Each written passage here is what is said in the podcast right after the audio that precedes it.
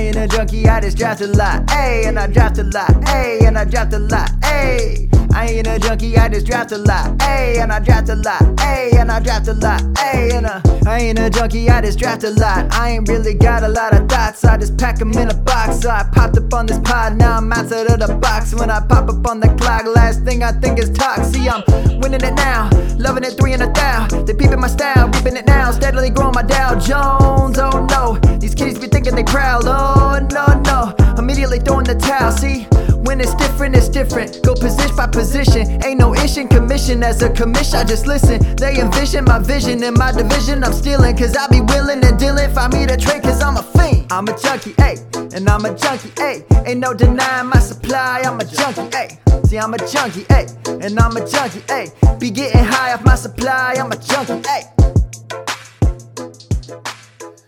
Hello, everybody. Welcome to episode 114 of the Dynasty Junkies podcast, a proud member of the Dynasty Addicts Podcast Network. I am your host, Rocky Petrella at Dynasty FF Addict.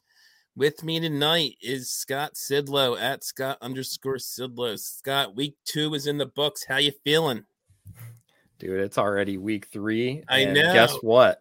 Guess what? OBJ's catch was bested, and most of the country didn't even see it because it's on Amazon. By but Mr. it Hype was Machine. it was better. It was more It difficult, and in my opinion, as a former wide receiver, it was a better catch. George Pickens, let's go. It was a fantastic. So the Hype Machine, now he's worth like four first, right? Uh, I think he's up to six at this Oh, okay. point. Yeah. uh, maybe our guests can chime in on that too. I, I I don't know what's taking me so long to get him on here. We've uh, I talked to him on Trade Addicts, had him on Dynasty Game Night. Really smart guy. Love talking to him. John Arrington, better known as the at Dynasty Coach A on Twitter. John, how you doing tonight? And what did you think of that Pickens catch if you saw it? Yeah, I'm doing great, and uh, honestly, that catch was amazing. Um, I I think it's more amazing that he actually did something in a game because, like you guys said, the the hype has gotten wild, and yet uh, you know he, he's literally done nothing in the first two weeks. So uh, it's nice to see that he's done something, but you know I, I wonder if that if that catch is going to you know bring that hype right back, and maybe it's a selling point for some people. Yeah, he's he's still got Mitch Trubisky and Kenny Pickett thrown to him all year. So exactly. but we'll get right into it. Uh, we are going to start with the news. News and notes.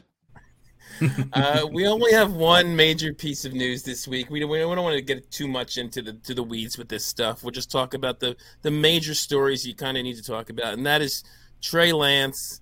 You know, everybody was excited to see him this year. He sat out almost all last year. And of course, he gets injured, breaks uh, breaks his ankle, I think, in a couple places. And now we have our old friend Jimmy G back. So, uh, John, what do you, what do you, how do you see this? Like, how do you see this for Lance going forward? And any, uh, what, what's Jimmy G's price in the dynasty market right now? You think? Yeah, that's a good question. I honestly, I was pretty worried about Lance anyway. Um, not necessarily for like fantasy football purposes, but for NFL purposes. I was just worried that he, you know, could he actually run an offense? And um, you know, I I've seen so many people come from the small schools and just completely fail. And you know, like he, he has a small school resume, but it's very small resume from a small school, and so I was always worried about that. The fact that he couldn't get on the field, really, besides injury, you know, reasons, year one definitely didn't bode well, and uh, you know, it the whole debacle with like them not trading Jimmy G and all that kind of stuff. Obviously, it worked out for the team, Yes, but yeah. you know, I, um, it it was just always weird. And uh, you know people said oh you know it's it's not because he's gonna take his job or anything like that. I'm like man I don't, this is a business you know like they kept him around for a reason. So i i wanted to see trey lance get on the field. I wanted to see him succeed. I was hoping you know like i, I always hope for the best with these players. But man i just didn't think that it was gonna be great. I actually think that jimmy g being here is actually better for the offense as a whole. Um, you know, like I said, I think that Trey Lance could have put up fantasy points, but that's not going to help the entire offense, including Deebo and Aiyuk and whoever else and anyone that you know, any of one of the nine running backs that end up running the ball uh, in any particular game.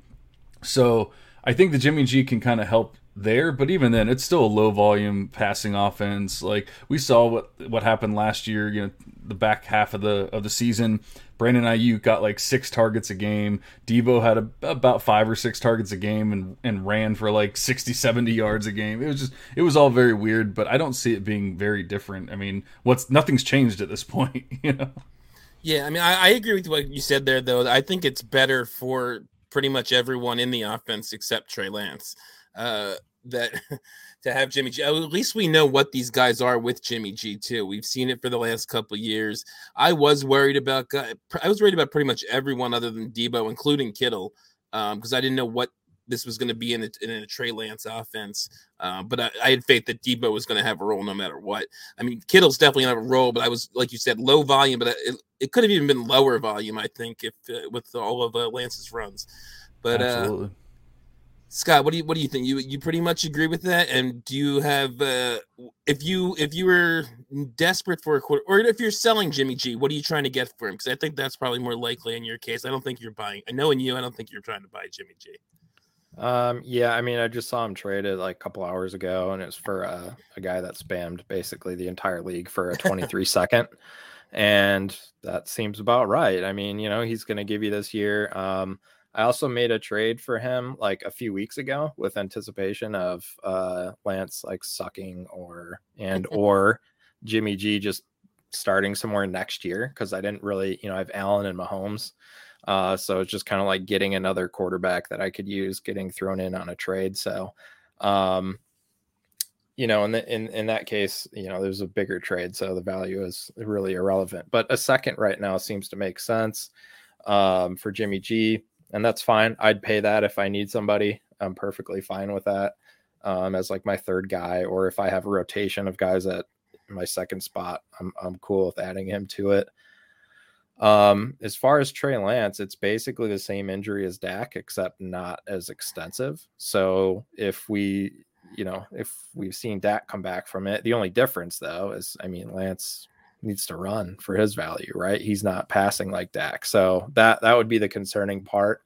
Um, from all accounts, from all the injury guys I listen to, um, you know, they they expect that there's no reason with this injury um, not to have a full recovery. So if you're a team that's playing for next year, or you know, if you're already rebuilding or productive struggle or whatever strategy you're doing at this point, um, you know, if you can get a little discount on him, then it's it's definitely worth throwing out an offer. And sometimes, you know, people lose a player like that and they don't want to just dump them like right away. So the kind of that value actually doesn't really tend to drop for a couple of weeks. Or maybe as the season goes on, maybe the the team that has him turns out to have a pretty good team, but now they're going, well, gee, if I just had somebody else instead of Lance, now they may be more willing to take that discount because now they're looking at a championship instead of worrying about getting the value for Lance. So it may not happen right away, but give it a few weeks, keep an eye on it, maybe reach out to the, you know, whoever, um, whichever manager has him in your league and, you know, see if you can pull off a deal or at least keep it in mind for the near future. Speaking of which, I actually made a Lance trade this week. You can tell me if I got fleeced here because I definitely, I know definitely one of these guys has very little value going forward. May not even have value by the end of the year, but I did it anyway. Uh, I traded Trey Lance for Carson Wentz and Terry McLaurin. How bad is it? Are you competing? I am. Comp- I'm very heavily competing in that league. Yes. Okay. I mean, I don't hate it. Uh, you know, like I said, I wasn't the biggest Trey Lance fan uh, in the in the beginning, anyway. So like, it doesn't really bother me getting rid of him. But at the same time, I'm not a Carson Wentz fan, which we'll probably get into here. we will bit. be talking about him later. And, yes. Um, and then you know, McLaurin is is kind of looking like the third fiddle right now. So I, I don't know. It's um, obviously McLaurin is a good player. Like he could just it could be a small sample thing, and he could you know be great this week and then all of a sudden you're like well hell, i made a great trade you know but yeah. uh, just the the way things are looking i i don't know that i love it but at the same time i don't think you ruined anything and you needed a qb so uh, yes. Uh, you know there's probably worse trades that you could have made too yeah i actually did have two other qbs but one of them was matt ryan who i like even less than carson wentz yeah so that's right. I, I did want to get another guy in there and the other thing with it for me was maybe, maybe you should be able to get more but I, i'm not sure after the injury but I, I'm very, you know, concerned even going forward. Like when he comes back next year, he will have played like what, like four or five games over the last three years or something Yeah, like that. I mean, yeah. it's insane. Like Yeah. because even go back to college, he only played one game his last year of college. So uh, I, I just I wonder I, I I mean his value will have to go up as he gets closer, but I think there's I'm not sure it's going to rebound to where it was prior to like this season. Like I- I think people are going to be much more questioning of him even than they were now and, and worried Yeah. about it and that kind of thing. So I, I'm not sure I'm getting that much of a value boost later. Maybe I could have gotten more now, but I, I figured what the hell. So um, so we're also going to do a little strategy talk before we get into our player topic. But um, before we get into some dynasty strategy, Scott, why don't you talk about some grooming strategy? How about that segue? Ooh, Wow, look at that. I mean, uh, I don't know, Rocky. Maybe maybe leave those segues to me. Yeah, that wasn't great. All right. Well, let's uh Okay, so anyway, uh as our lo- loyal listeners know at this point, we are now officially sellouts and uh it's a wonderful thing because you know, support for Dynasty Junkies is brought to you by Manscaped, the best in men's below the waist grooming. Their products are precision engineered tools for your family jewels. Manscaped's performance package, the ultimate men's hygiene bundle.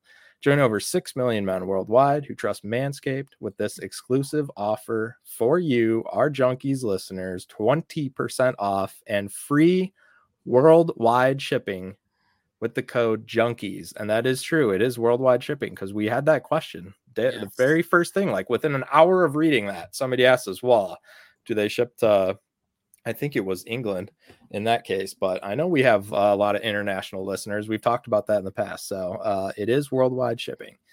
So again, 20% off with code junkies. So the performance package 4.0 has the lawnmower 4.0. Okay. So that means it is version four. All right. And I had version, literally version one, which, you know, was like the original and it was still better than like anything uh, I had ever used. So this, this one is even bigger, badder, uh, and, uh, you know, easier to use. And um, let's just say, you know, I mean, hey, it, it does it does what it's supposed to do. So it also includes the weed whacker ear and nose hair trimmer, the crop preserver ball deodorant, the crop reviver toner, performance boxer briefs, and a travel bag to keep it all together and bring it all with you wherever you go. Uh, the 4.0 is the trimmer is the future of grooming and the best ball trimmer ever. Features a cutting edge ceramic ceramic blade to reduce grooming accidents thanks to their advanced skin safe technology. And uh, yeah, we do not want grooming accidents, especially in that No. general location. So that that is a nice thing. I wonder if Uh, there was testing done to confirm that was the best ball trimmer ever. Like, did they compare different ball trimmers? I I believe so. I believe this is proven. Uh, absolutely. There's a study been done, and Yeah, I uh, I believe. Dynasty Nerds was the first study.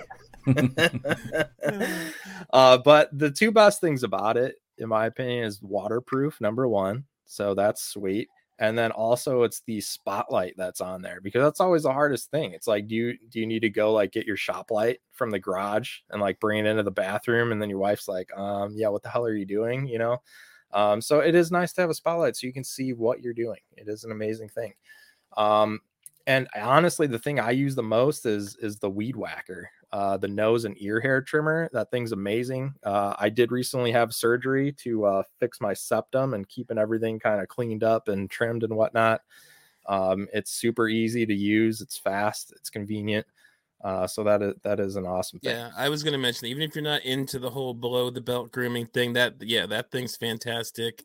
Uh, there's really nothing is. wrong with the little making the deodorant, making things smell a little nicer down there, even if you're not doing the, especially if you're not doing the grooming. So Yeah. well, and as we go into this time, I mean, it's important. It's something now I live in Chicago, so I know in in Philly, it's it's pretty similar um there with climate wise, right? Like when Yeah. it's real hot, you know, we're kind of taking things taking care of things more but like in the winter maybe it's like eh, you could use the extra coat you know what i mean but you still you still want to keep it keep it nice for you know your uh extra color curricular activities um so yeah take care of yourself. Go to manscaped.com, get 20% off and free worldwide shipping with code junkies. Yes, make sure you use that code. It really helps us out if you do. But we'll we'll get back to the show now. Uh, again, talking some dynasty strategy. Strategy.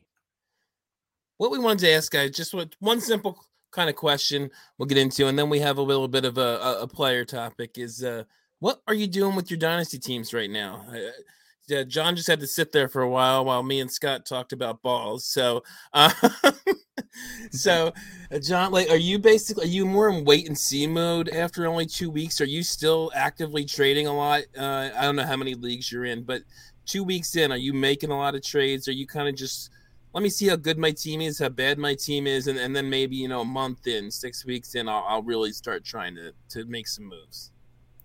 Yeah, I'm in uh, 24 leagues, and I have yet to make a trade in season. So I just, I um, week one was funky. If you, if, I'm sure you guys watched it. I mean, a lot of backups were scoring Always. touchdowns, and yeah. and you know, it was just, it was just weird. And I mean, that's what you expect, kind of. But uh, then week two kind of fixed a lot of like questions and, and things like that. But you know, I still think that there's a lot of people saying, you know, like, well, who's this player and who's that player? Like, who the, who are they really? Um, as far as like my teams go, I feel like you should know who like what your team is for the most part. Like obviously like somebody's going to be a surprise. Like maybe you didn't think Drake London was going to, you know, be a standout in, you know, the first couple weeks and and so now your team's a little bit better than you expected or maybe you thought, you know, DJ Moore was going to be a, you know, complete stud and you know now you're like oh well you know maybe I'm I'm starting off a little slower than expected, but you should have an idea of what your team was going to be before the season starts two weeks isn't changing that for me. You know, like there's a couple teams where I'm. Um, there's one team in particular where I'm one and three with the league median. Um, so you know, I, I I won one week against the median, but I've lost both of my games technically, and then I lost against the median in the second week. But man, I have a studly team. It's just things just aren't working out. I, I lost Keenan Allen week one. Um, I lost Julio Jones. I lost uh, uh, shoot who else? I'm trying, but regardless, like I, I, I know for a fact that my team is good. like, yeah, there's just no, there's no doubt in my mind. I, I think it's just, it's just like rare, you know, circumstance and like you know bad luck for the most part for starting out the season. If I'm four or five weeks in and I'm still sitting there with like a below 500 record and that kind of thing, then yeah, it's completely different. But two weeks in, I'm not changing my mind from how I felt two weeks ago. Yeah, and I I I, basically agree with that. I, I'm not. Cha- I, I basically had an idea of what most of my teams or what I thought was a contender, what I thought was uh, what I knew going in was definitely a rebuild, and this season was kind of playing for draft positioning. Uh, but and I, am kind of with you in that. I mean, I I have made trades um, in the first two weeks here, but uh, it's definitely been a little more wait and see. A lot of it's been more stuff coming into me. When you're in a bunch of leagues, you're going to get some trade offers, and I've I've uh, you know played around with some of them, countered some. Some of them were worthy of accepting. Uh, occasionally, you know, somebody will throw someone on the block. In one league today, where I'm a heavy contender, uh, someone said someone uh, we actually had a guy leave like the, er, two days ago or something, and this guy came in uh, in season and, and threw Kupp on the block, and, and I, I worked out a trade for Kupp. But it's not this isn't a league I was planning on doing anything, but the guy just said it. I threw out what I thought I was actually a little bit of a low ball offer, and he accepted. So that worked out for me. Yeah. So that's tough to get Kupp right now. So. Yes, uh, yeah, it was like a first, a second, uh, which are going to be very late, most likely, because they're mine. And, and you just got Kupp. yeah, and I just got Kupp exactly, and I uh, threw another player. Oh, uh, Rhamondre Stevenson. No, it was Isaiah Pacheco and Dalton no, Schultz. So I yeah. did give up quite a few pieces, but nothing that's gonna you know break you know break anything for me. So uh, I, like I, that's what I kind of done. Like I've seen that happen a couple times in chats and thrown out some offers, but I haven't I haven't been sending out nearly the offers that I did in like before in August. I was kind of ramping up for the season and sending out a lot of stuff, and I haven't done as much now. But but what about you, Scott? Are you, are you basically same activity level as usual, a little less, a little more? What are you What are you doing? So basically, I'm only trying to take advantage of anyone panicking. Um, that's really the only trades that I'm making. Uh, but otherwise, uh, Jordan McNamara, who does the analytics of Dynasty, he also has this guide that's called uh, the Analytics of Dynasty Rebuilding Guide. And essentially, it's the first three weeks. After the first three weeks, you should pretty much know where you're at. And statistically, it's going to tell you where you're going to end up. Now, we did add one more week, I think, since this was done. I don't know if this was based on 17. I think all the research was based on, you 16. know, 16 uh, games. But regardless, I think, you know, three weeks um, is essentially, you know, 25% of the season, you know. Um, so, it's you know almost anyway i guess it depends if you're week through week 13 um, or 14 however your your league handles it but essentially it, it's a pretty good indicator of where you're to end up obviously there are outliers like just exactly what john was talking about right where he knows he has a great team but he's just been a little bit unlucky so in that case it's not like you're just to blow it all up like you you know you're looking at it you did you you analyzed it and you said, okay, yeah, I'm still one of the better teams in the league.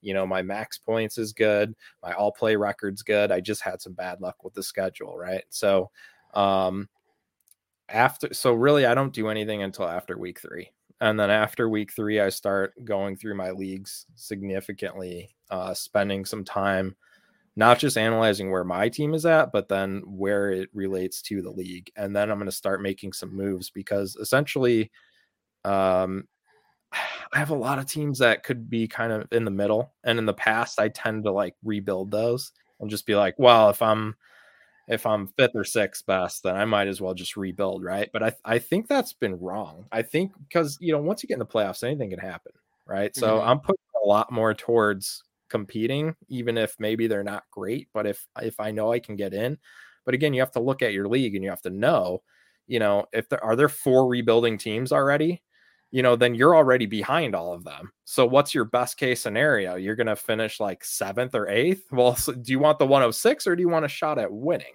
Yeah. You know, so then at that point, you know, I'm just going to go for it. And, and it uh, happens. I had a team last year where yeah, I was, yeah, I, uh, I had, I was, I was sixth out of six playoff teams but I happened to have Amon Ra, Rashad Penny, and Burrow on that team, which were, you know, if you remember last year, were basically the playoff heroes, and they took yes. me to a title on a team that yes. had no no right winning it. So, yes, it happens. That's right. That's what I mean. So you, all you have to do is get there. So after week three, you should have a pretty good idea of where you're at. If you look around and, and everybody else kind of feels the same way, that could be an opportunity for you to rebuild too because then you get ahead of those other teams that are rebuilding um, or thinking they might wait till later to kind of see what happens. Like if you know it's just not it, you want to be like the first one to do it because then you can start getting maximum value for your vets. Um, so again, after three weeks is really where I start to dig in. Two things I wanted to mention there. One, building off one of your points, or just kind of emphasizing one of your points, that it's definitely good to see how many teams are because I'm in leagues where there there'll be there will be four, maybe even five teams that are they're rebuilding, and at that point, you basically are just trying to be sixth out of you know you know sixth out of seven or eight, and and you right. at least get that shot. And like you said, if four or five teams already are, you're you're way behind the eight ball anyway. So like you said, take the shot at winning, and you, your chances are like you know seventy five percent that you're going to be one of those playoff teams anyway. If that many teams are rebuilding a twelve, especially in a twelve team league. So uh, the other thing I wanted to mention is kind of the opposite of what you said. Like you mentioned, possibly I think buying if people are panicking. The one other thing I have been doing in the first couple weeks is trying to sell guys that whatever. Like I managed to move two of my Julio Jones shares which I was grateful for. After week one, before it was found out he was going to miss week two, I got people. I think one I, I, packaged a couple thirds with him for a second, and uh, the other one was just a third. But I was just happy to get anything for him at that point. So yeah, uh, even great. even on contending teams, I was I was pushing some of those out because most of those I wasn't depending on Julio to be a factor anyway. So. Uh, so yeah, that's the other thing. And I, I, tried moving the Cordero after week one, but that one didn't work out as well. But that's what I've been doing when I have been sending offers mostly is trying to see if I can sell guys that that that have gotten a boost that I wasn't expecting. So, uh, but we'll move into our main topic uh, of the night, which is, you know, everybody after week one, and and Scott even last week when he hosted solo kind of touched on a little bit. Everyone kind of does the reactions, overreactions to week one, that kind of thing. But I, I think it's kind of useful to to do it again, or at least maybe not overreact, but take a look at some guys after week two, especially. I like to look at the guys who for me, we're gonna get to them second. Actually, we're gonna look at some of the, the, the positive guys first. But what even means more to me is the guys who start off slow, and that, that tends to worry me more than I get excited about the the guys who have two good games to start off the season. But when you get even even though it's still a very small sample, when you get that second data point, it's it makes things a little more interesting. You like we all knew OJ Howard wasn't going to have a good game too, but when you when you see a guy you were maybe weren't expecting to do as well, um, and I'll mention the first one we're going to get into here, which is Amon Ra. Like everybody, you know, at he was a pretty polarizing during the offseason. A lot of people thought it was just because Hockenson and uh, Swift were out. Uh, some people just thought he was a talented guy. I was kind of in the middle. I, I wish I had taken a firmer stand on him, uh, uh but I hadn't. I, I, just I was kind of wait and see. I wish I maybe now had bought some Amon Ra because I, I am fully bought in after two games. I he's just commanding targets. He's got 12 targets a game through through the first two games. He's looking exactly like the guy we saw last year it's uh you know it's, it's, still fine for Swift. It's it's killing Hawk, I think, because Amon Ra's getting all the targets all over the field. So, uh, but but John, what do you what do you th- what are your thoughts on Amon Ra, and what were your thoughts two weeks ago on Amon Ra? I was kind of with you. You know, I I wasn't definitely wasn't out by any means. I mean, you could no, tell yeah. the guy you could tell the guy had you know talent and, and everything. I, I wasn't fully sold that the offense was going to click to the point of him being like a true stud and everything. And, you know, was he going to have an elite share with uh, everyone on the field? And so far, I mean, it's been amazing. So I think we're we're learning that he's just that good. And, you know, it's I don't know that it's going to continue at this rate. I mean, I, am big on touchdown rate, which as we get through all these players, you'll probably figure out because I'm, I'm going to talk about it, you know, quite a bit. And he has a 17%, like 17.6% touchdown rate right now. So like it's probably going to come down a little bit. Like I, he, you know, I wouldn't expect him to continue at this rate, but it's not going to be that different. You know, like he's still he's not at some like insane rate. Like some guys are sitting at like 50% right now because they just yeah. had a lucky week or, or whatever it is and he's not there. Um, everything else looks good. You know, all the all the advanced metrics that I look at, uh, he's looking really good right now. I think he could take a little bit of a hit, like a very small hit, when Jameson Williams uh, gets on the field and gets healthy, because I really love Jameson Williams as as a talent. But I think we've seen now he's good enough to where I'm not worried about him, and I'm kind of with you. Like I. I took kind of a, a middle stance, and that ended up with me not getting him anywhere. You know, so yeah. now I'm kind of mad. I'm like, you know, I probably should have gotten a couple because I wasn't out. You know, I, I so I, I should have gotten a couple, and then I would feel a lot better about myself right now. and yeah, and regarding the touchdowns though, even I mean, even without the touchdowns, like like I mentioned, he's getting that volume. Like he's 17 for 180, which is is 35 points. 35 points still puts him at wide receiver. I'm, I'm looking at trade addict scoring because that's what I have up on my screen. But the wide receiver 17, 35 points would be. So even if you take away the, the touchdowns he has so far, he, he's just producing. And Scott, I, am going to ask you the same question I asked John because I'm curious. I don't I don't know if we ever talked about you know on this show about about Amon Ra when when I was on with you. Uh, were you were, were you kind of in the middle like me and John were, or were you buying him this off season and and and what do you think he's worth now? And not what you would pay for him. What do you think he's worth in the market? Yeah, I mean, he was one of those guys I liked enough coming out, and I had a handful of shares, but nothing crazy. I wasn't like all in on him.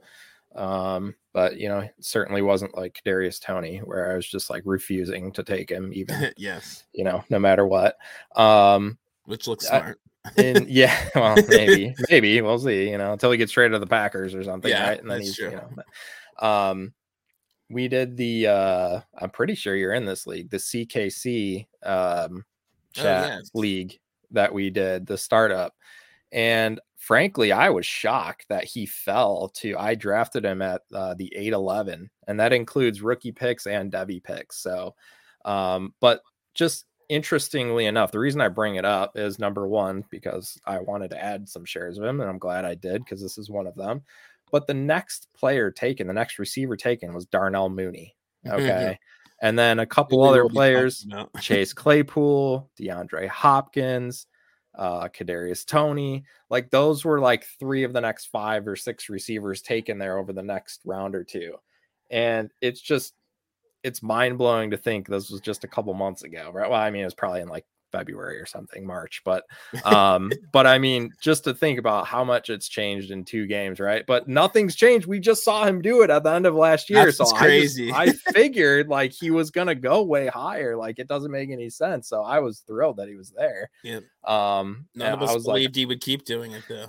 Yeah, I mean, no, not to that extent. Yeah, it's but if- right. if That's you what that's what's crazy is he has done it to that extent that he's wide receiver four right now, which is basically about what he was doing the last six games of the season. if you believe targets are earned, then you should have been in on him because nothing has really changed. Like Jameson Williams isn't on the field. Yes, they drafted him, but he hasn't played. And like, okay, Swift is healthy for now, but Hockenson basically hasn't done anything, unfortunately for us, Rocky. Yeah. Um, but that's no different than at the end of last year when he wasn't there because he didn't do anything then either, obviously. Um, so I mean, at this point, he's still the guy. Like we saw DJ Chark have a decent game week one and then disappeared week two, literally put up a zero. Um, so I mean, again, he's earning the targets. He's getting open. He's getting the ball. Like we know what Jared Goff is, and sometimes it's those quarterbacks that are like just good enough but not great that they're gonna hone in on the guys that are open, right? Mhm. like Derek Carr. He's he's going to always find you know Davante Adams or Hunter Renfrow, you know whoever it is. It's not going to be Bryan Edwards because he doesn't trust Bryan Edwards to go up and get the ball right, and so that's why they trade him. Um, you know, whereas you have an Aaron Rodgers or a Patrick Mahomes who can spread it around to eight nine different receivers. You know that just it- He can throw sometimes it's the he wants to. advantage of having a Jared Goff, right? Is let's find the guy who's open. Yeah, well that's Amon Ra. So um yeah thrilled about that for my shares for sure and i think you know at this point i mean i think they talked about pretty sure it was on the dtc podcast and i i, I can't remember if they said um what his value was in the calculator i think was like uh you know a random 23 first something like that I don't but I think it should be- for a single 23 first. yeah no i mean i think it I think it should be more because I certainly wouldn't trade him for a random No, 23 me first, either. this I- point, I which is have- crazy, but it's true. I do have a few shares that I already had, um, mostly from drafting him as a as a rookie, uh, and uh, I would not sell any of them for a 23 first. No, no. Uh, I mean, maybe if I I felt really certain it was like the 101 or 102 or 103, maybe, but but that's hard to tell at this point. So Yeah. uh, Yeah, one he's other thing I just that. yeah, I just wanted to mention too. You both, I think you both mentioned in talking about Jameson Williams. This actually has me more worried for Williams than it does for when Williams comes back. They, they play different roles, but that's I to me when I I love Jameson Williams coming out because I thought he could be more than just that speed guy that that's going to go deep, and now I'm worried he is just going to be that speed guy that goes deep because they have Amon Ra and and they also have you know have Hawk to play over the middle and things like that. So. I, I is it I like I said I'm fully bought in. I I'm more worried about Jameson Williams coming back for Jameson Williams than I am for than I am for hurting Amon Ra. So, but we'll see how it goes. Uh, one of the a couple of the other ones on here I had to put because you know I'm, I got to take a little early week two victory lap. So, uh, one of my guys that I've I've loved all off season, and it's not because I'm a, I'm a homer. Uh, it's just I saw I, I I saw a very nice range of outcomes for him. It's Jalen Hurts. Uh, if, if he could make a, a, jump in that in that passing game, he he's he, his QB one in his range of outcomes, and right now he's QB four, I believe. He's got the completion percentage up to almost seventy percent, which I think people would have thought was crazy, and it's they probably won't stay there. But it, you know, through two games, it's at seventy percent. A lot of that's influenced by game two, but he was very good in game one. He started off with like five consecutive incompletions, not all of which were his fault, and then uh, it was like sixty six percent the rest of that game. So and he's just looking really good. If you watch that Monday night game, man, he was making throws I had never seen him make. He he just he was he was seeing the field better. He was there was an incompletion to Goedert that was maybe one of the best passes he's thrown, where he he read the linebackers, he got it over top of them, put it only Yeah. where Goedert could catch Yeah. it, and, and then Goedert didn't catch it. But uh, but it was a great throw, and that's what he was doing all game. Uh, obviously, he's still got the rushing upside. Um, he's averaging 73 through the uh, per game, 90 I think in one and 50 something in the other. And uh, he's only got he's got four total TDs, but that was kind of that's a little fluky too because they had three rushing touchdowns on after pass plays that ended inside the five basically uh, in that game Yeah. in that first game. So again, I just I'm very happy as an Eagles fan about what I'm seeing because from a real life perspective, he's looking great. But fantasy wise, I just think he I drafted him in the first round in SFB because that's, what I was thinking. If he can figure it out in the passing game, he he he has the potential to be like a Lamar break fantasy type of guy, and I'm hoping we're seeing the beginning of that. But Scott, I, I think you've been a you've been a little bit of a detractor of Hurts. So so where are you at on this? Is this just it's only two games, or are you buying in? So here, no, I I'm buying in. So here's the thing: is where I acquired most of my Hurt shares was as a rookie and it was you know second third round rookie pick mm-hmm. and so at that point i was willing to take the profit right i i was willing to to sell and and you know do something else with my roster um but there's there's certain times where i decided to hold and one of them is a league we're in together where I really sh- need. I really should trade a quarterback or maybe two quarterbacks because yeah, and I've been trying to get him off of you. I was and, trying to get him off you all summer, and you would and the, well, and I really, I really, if that, if you offered me what you offered me because it was Swift and something else, if you had offered me that like a few months ago before I already sold like five or six Hurt shares, I would have accepted. The only thing is in that league, I have Josh Allen right? So he's like my anchor. So now I look at that roster and I go, I have the best quarterback in the game.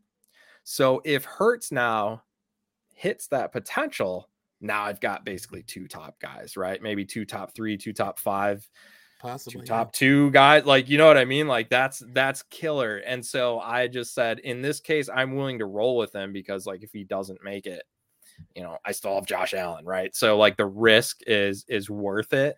Um, and so those are the type of rosters where I kept my hurt shares.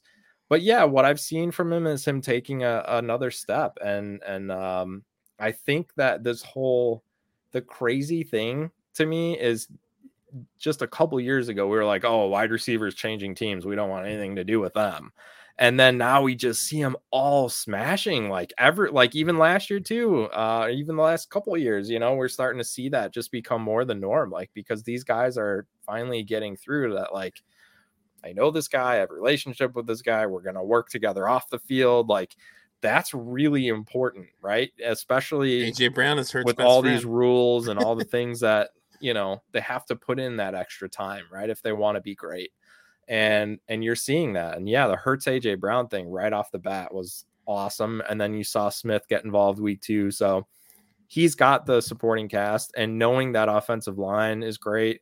All those things, um, it you know, at some point you stem the tide and you say, okay, I'm I'm gonna hold on a few shares and let's see what happens. And yeah, I'm I'm very glad that I did.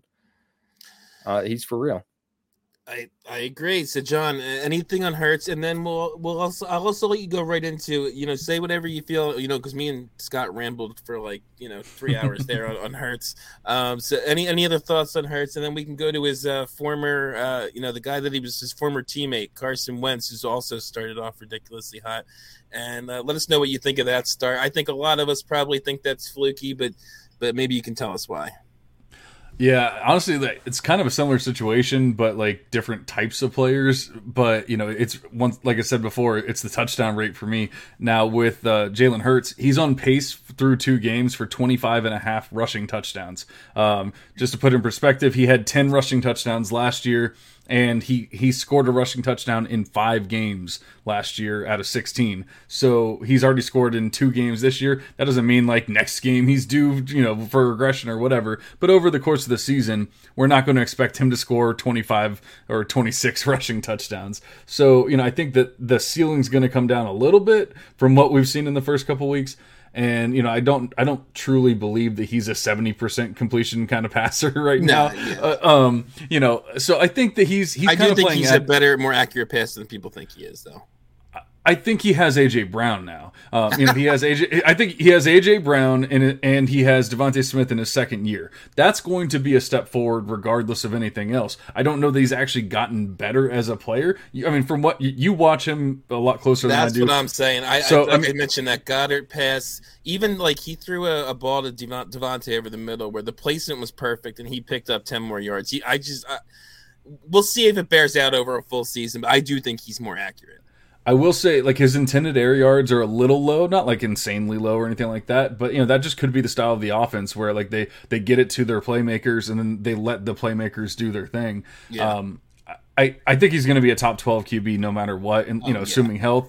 But uh, you know, I don't know that he's going to be the QB one or anything. But that's probably not what you're you know saying that he's going to end up as. So I'm I'm in. Um, I don't know that I'm in for like the long term or anything like that. I don't know that he's that he's the guy that's going to get the Eagles starting you to know, all the way and all gonna be the one. They're going to give him a contract. Though. The, just the way again, if he keeps playing the way, not that's not seventy percent, but just the way he's looked, passing the eye test these first two games. these rushing doing that- QBs, these rushing QBs always seem to find a way to just fall off at like the the worst possible time, and like they're- they're great for fantasy purposes, but for NFL purposes, they're not. And so like I always just worry. I mean, we see the Ravens in a weird situation with the guy that doesn't have a you know a, um, an agent or anything, not giving him a contract, and you know people are like, well, it's Lamar Jackson though, you know. So like I just I, I Well, they really want the contract. They did Yeah, try. they they did absolutely did. Contract. He wouldn't take it. Uh, but like you know, I was getting a little worried about Kyler. You know, when he was you know making the demands and stuff, and then he got the contract, and I felt a lot better about him.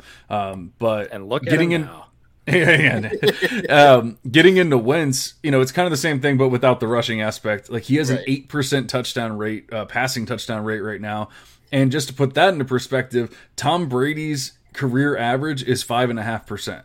Um, Tom Brady's uh, surpassed seven percent for a touchdown rate twice in his 22 year career. So you know, I, I think we can all agree that Carson Wentz is not going to continue at this rate, and Carson Wentz's um, career average is, if I can find it, 4.7 percent. So if we use that 4.7 percent average, he would be expected to have four touchdowns right now instead of seven. That's a pretty big difference, you know. So I I think that I sell, sell, sell, sell, sell right now. Uh, if you have Carson Wentz, I, obviously you uh, you just uh, you just bought him in that that deal. I, but I acknowledge that. I, I fully expect this is going to be like I get him for this year. I, I he's not going to you know throw what seven touchdowns works out to like fifty six over the year. I think. right, so uh, over you know times eight. So I I don't expect that, but I I do think, and I've been saying this all off season too that that every Wentz is sneaky good for fantasy. He he he tends to put up decent numbers. He people hate him because in real life he tends to do stupid ass things and he looks horrible at times. But like, last year, he went 27 and seven uh, touchdowns to interceptions, um, which is not too bad. Uh, it's just he blew that game against Jacksonville, and that's what everyone remembers. So I- agree. He's not going to be this. He was. He's like QB three. I think I put on the sheet uh, as of right now. Um, again, going by trade. All, all my positional ranks are by trade X scoring because I was lazy and just pulled up my trade X because that was the easiest thing to do. So, uh, but yeah, I, I don't expect that. But I do think. I mean, last year he finished as a high end two. Uh, depending on your scoring, could have even been QB twelve. I could see that um, as long as he doesn't throw too many picks and, and get himself benched, which he has a tendency to do. Um, but I, I think they're gonna, you know, they're everyone keeps saying Howell's gonna come in beyond, you know, if, if when you know because he just has Wentz in front of him. A Wentz is better than you think he is. Uh, And B-. Yes, unless until they're mathematically eliminated, Heinicke's coming in after after Wentz if, if he's that bad. Uh, and Howell, for all you people, you know, holding on to hope, Howell has no chance. What what? How many fifth round QBs have ever been anything in the league ever? Like don't, after you know, we know Tom Brady, Mister Sixth Round, uh, or was it sixth? Right? End of the sixth round uh, when he was picked. Uh, I I literally cannot think of anybody that low off the top, uh, you know, off the top of my head right now. Uh, You know, I can think of some, you know, Kirk Cousins in the third or fourth, a few other guys here and there, Russell Wilson, but fifth rounders are nothing. They have no investment. I, I didn't mean to get off on a, a Sam Howell sidetrack here, but I just that's bugged me all all off season too. Is like the people that that I don't know. John's probably a big Sam Howell guy, but uh, uh I, people I mean, I, I'm with about- you about the. yeah. I'm with you about the draft capital and everything. Um, I I will say I I've done some work uh, on um, what I call interception regression or interception like expectations, and so uh, per my studies and everything, uh, he, Carson Wentz is expected to have one more interception than he has right now. So not a huge difference or anything like that. But you were saying, you know, he might get benched if he throws, you know, too many Yeah. interceptions. He's two games, four interceptions expected. It's, you know, it's not a great look. I.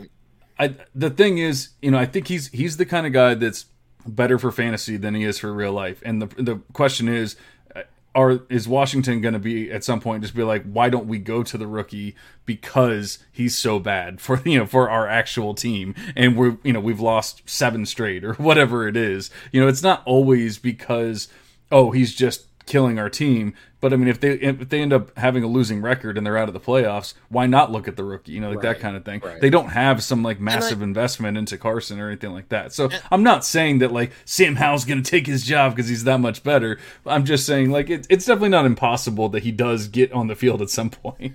Yeah, and I, I mean, and I especially like you said, if they lose like seven in a row, I, I can agree with that. If we're talking about like a two and eight team, but I think if they're like three and five, five and seven, and they're holding on to playoff hopes, I don't think they're they're bench. Even if they bench Carson, I think it's Heinicke that they try and make the playoffs with before they they go to House. Is kind It of my be. thinking. I mean, not that Yeah. they're going to make the playoffs; they're not that good of a team, but they'll probably, you know, they're not going to admit that until they actually can make the playoffs.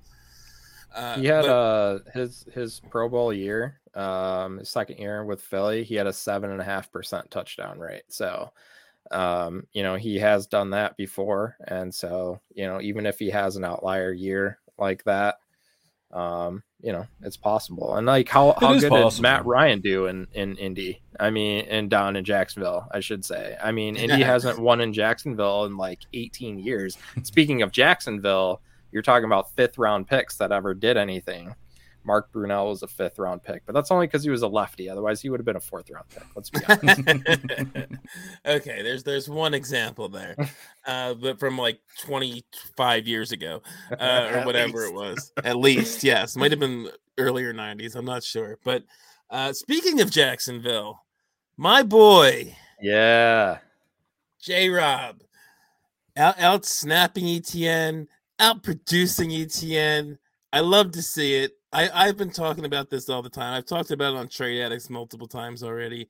So I'll let you guys chime in. But I just I will say before I, I let you guys chime in, I it just it's exactly I did not think it would happen this quickly because of the Achilles, but it's what I said before last season that J everyone left J Rob for dead once they drafted ETN. Like his value went to nothing, and they acted like, and this offseason too, uh, as, which it made more sense because of the Achilles, but they acted like ETN's going to be an RB one. I can, just from a pure talent standpoint, I didn't see him as an RB one, and I I always knew that if J Rob was healthy, he was going to be good enough to eat into ETN's work, which is going to keep him from being an RB one. So that's where I was kind of at with them. But I'm just so happy to see him doing well. He he he, he had the first game was more 50-50. I believe the snap share, which makes much sense because they were winning, but was was well more in, in James Robinson's favor this past week. Uh, and I just don't think we're ever going to see it at ETN. And I think J Rob is going to keep it. It's amazing. Like everyone thought Cam Akers was going to be the Achilles recovery poster child, and it turns out it's James Robinson. So, so John, just heap praise on James Robinson for me. Well, I, I, w- I was out because of the Achilles, and you know, and it's just because we haven't seen it, and uh, you know, I was fine just being out for the injury, and, and I'm fine also being wrong. I mean, he looks healthy, he looks great. Honestly, You know, I the- just I'm just gonna say I wasn't totally in. I was more just he's gonna take away from ETN than I was in Sure. because of the Achilles. Right, and, and it just I had too many question marks. Where and it's not like we're sitting here going, "Oh my god, that offense! I have to get a piece of that offense." So I just wasn't like falling over myself to go get James Robinson. Um, I traded him away in a deal where I uh, I traded him and uh, Rashod Bateman for Stefon Diggs. You know, and I'm still Nice. pretty pretty damn happy about that trade right now. You know, it doesn't really bother me. Um, I, I've talked way too much about touchdown rate on all these players so far, so I'm not going to talk about his 8.1 percent touchdown rate. I'm only going to talk about the fact. Glad you didn't bring that up. yeah, thank you, thank you. Uh, I'm o- I'm only going to talk about uh, the fact that he's averaging two receptions per game for like I think six yards or something like that. And so you know, I think that it's just a little risky if you're really like hoping or you know banking on him.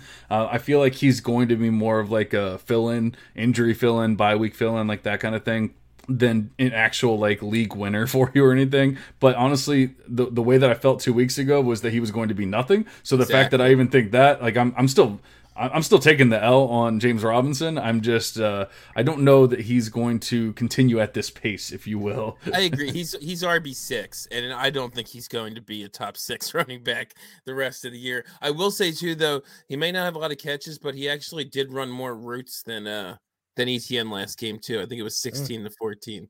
So that I thought that was interesting as well. I mean, like I said, the game script favored him running the ball more, but I, uh, again, uh, route running, I think he he was two ahead. So that that's something to keep an eye on. Uh, last guy on the positive list, and I'm gonna kind of morph right into the uh, the the negative list too, because we have uh, two guys on the same team. Uh, I, I put this guy on here. He hasn't totally busted out. I'm not gonna. I didn't even put down his position, like wide receiver, whatever number he is, because I, I, it's that's not what's impressive to me. It's just the, what he's done as a rookie, and I, I'm already willing to take the L on this guy. If you're listening to Junkies this offseason, I was, I was down ish on Drake London, uh, but he, he's impressed me. Like five for seventy four, eight eighty six in one his first two games. Uh, 19 targets, commanding 19 targets when we're seeing our guy on the first uh, negative part of the list. How worried are we about these guys? Kyle Pitts only only 10 targets and four catches through two games. So uh, I, I, just I just wanted to acknowledge that I am I am willing to take the, the, the early L on, on, Drake London. But Scott, uh, were you in on Drake London? He was my guy. Okay, my number one receiver. And, yeah. How do you see this London like? London Pitts thing. Like, it, are you worried about Pitts? Because that's what I kind of for the the guys who have started off slow. That's how I titled it on the shit sheet. How worried are we? Are you worried about Pitts? And does is it part of that because of London? If you are, um, for at least twenty not from a dynasty perspective, obviously not, but for twenty twenty two or yeah, twenty twenty two. I mean, I think anytime you have a bad team and a bad quarterback and um a coach without a track record. I mean, I I think you have to be. Um, the fact that he's been like inline blocking on like 12% of his snaps or whatever the number is, like that's just that's just silly. Mm-hmm. like, you know, you don't tow a boat with a Ferrari, you know, like there's it just doesn't make any sense. Like I understand and you know, I guess he's still technically a tight end, so I guess sometimes you have to put him in line. Um, but like Cooper Kupp has lined up more than a tight end than Kyle Pitts in 2021. So, uh, you know, why are they reverting? I guess, you know, why they're they're essentially going away from that so far this year, and I think part of it is because Drake London, like they have very similar skill sets. Um, I think Pitts is probably the better athlete overall, but uh, I mean, London's a big guy. You throw it up, you go get it, right? And I mean, that's kind of the same thing you have with Pitts. So, you know, maybe he's taking away from that a little bit. I don't know that it's a direct correlation. Um, I would think having London with the game he had last week is good for Pitts now, right? Because now defenses are going to have to say, okay, this guy's legit. We're going to have to cover him. We're going to have to double him. We're going to bracket him, whatever they have to do. And that should open things up for Pitts. So uh, I'm not going to really freak out after two weeks, but I will say I don't, you know, Arthur Smith doesn't have a great track record with tight ends. Like, eh, who did Tennessee have? Like Jonnu Smith. The guy had yeah. like 12 catches a year. He just happened to take a couple like 80 yards for a touchdown. You know, that was the only reason like people knew who he was, but he wasn't heavily utilized. So you know, yes, you're supposed to adjust your personnel and all that, but tell me in Tennessee who they had outside of AJ Brown the last like three or four years when when uh, Arthur Smith was the offensive coordinator there. Um, Anthony you know, just did not have a lot of talent. so why aren't you using your best guy? You know, if Jonnu was so talented, why didn't they use him? You know, so I I don't know if it has to do with that, but these are just all the things that all the different variables I'm looking at. So no, I'm I'm not super worried about it. I'm not gonna like panic trade him. Like I just saw him get traded essentially for like I think it was CMC and Kelce. And there he it was Pitts and like Zach Wilson and like a few random pieces of crap for um, for CMC and Kelce And I was like, gee, I mean, that's like all in for one year, isn't it? I mean, that's, you know, maybe two. Um, you know, I'm not ready to do that with with my Pitts shares, but you know, I guess I don't know. Listen, if he's attainable now, I guess it's a buying window, I would say. I mean, I'm not selling him. So yeah, I guess Yeah. if the option is hold, okay, I'll take that, but I'd rather buy than sell, I suppose. I'm with you, but John, what do you think on the two Atlanta guys? Yeah, I- I'm with you. I'm definitely not selling if I have them. I I honestly don't have them anywhere because people were just wild with their prices, you know, in the off season. And I don't think that anyone's going to sell them because they paid like 18 first for them. So like, how could they possibly sell them right now?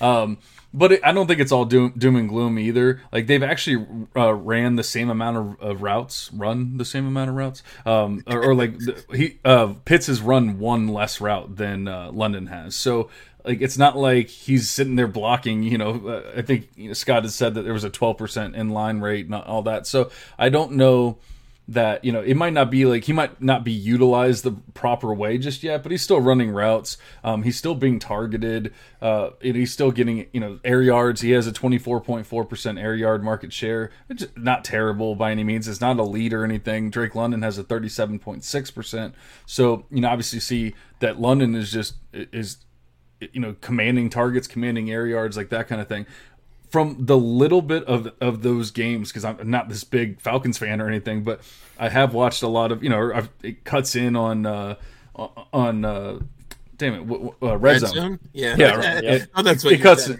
yeah it cuts in on red zone and it seems like every time I see Kyle Pitts doing anything he's double teamed. Um, and you know that's not an excuse for everything, but that's just something that I picked up on in the little bit that I've watched. Um, I haven't done any, any actual like film analysis or anything like that, but you know, I- it's definitely not all doom and gloom. And I heard a very smart person, Dwain McFarland, today talking about any tight end that gets over an 80% tar- uh, route participation rate is essentially going to be a, a top 12 tight end. Uh, obviously, people had much higher expectations than just top 12 but I think things are going to kind of regress back to like the mean at the very least, to where he's a decent play and not getting you three points a week.